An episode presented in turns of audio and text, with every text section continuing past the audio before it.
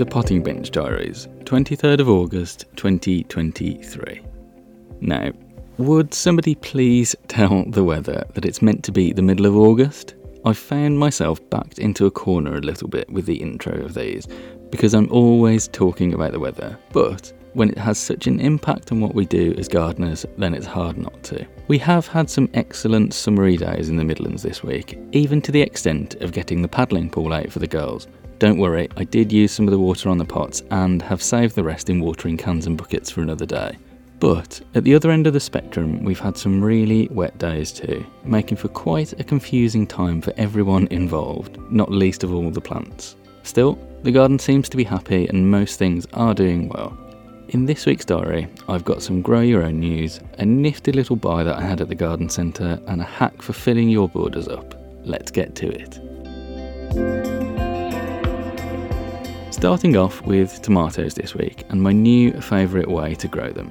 Back in spring, I thought about how we could make the best use of the space and maximise our yield, and came to the conclusion that hanging baskets were an option for tomatoes. I'm not the first person to do this by any means, but we've had such a fantastic time with them. In ours, I've grown a variety called Tumbling Tom, which is perfect for this way of growing as they spill out over the edge. I've been so surprised with the sheer amount of fruits that we've had, and I harvested them all at the weekend, and we had 163 tomatoes just from one hanging basket. I think that we'll be doing more than just the one basket next year. Elsewhere in the world of food, I've repotted all of our chili and sweet pepper plants this week as they'd outgrown the small pots that they were in. These are all in our small wooden greenhouse, which gets rather warm, but they all seem to be loving life. A number of them have a few fruits on, and the others have flowers ready to become fruits. We don't use a tremendous amount of chilies in our house, but I really love being able to give these away to friends and family once we've harvested what we need. Plus, you can always freeze chilies for a later date too.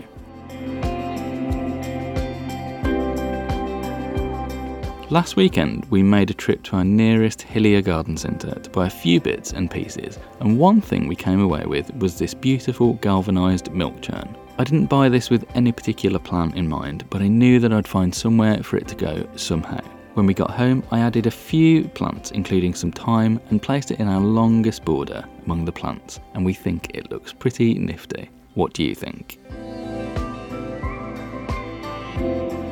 Speaking of putting things in the borders, I've got a little tip for you this week that will keep your borders looking as full as possible all through summer. In recent weeks, I've talked about the abundance of cosmos that I've grown and that I'd got some spare sitting in pots. Well, one or two of our dahlias hadn't quite lived up to their full potential, so I've pulled them out and placed some of the pots of cosmos into the borders instead, still in their containers. Looking from a distance, you'd never have any idea that some of these are in pots. This is a great tip to keep your borders looking full all through the season.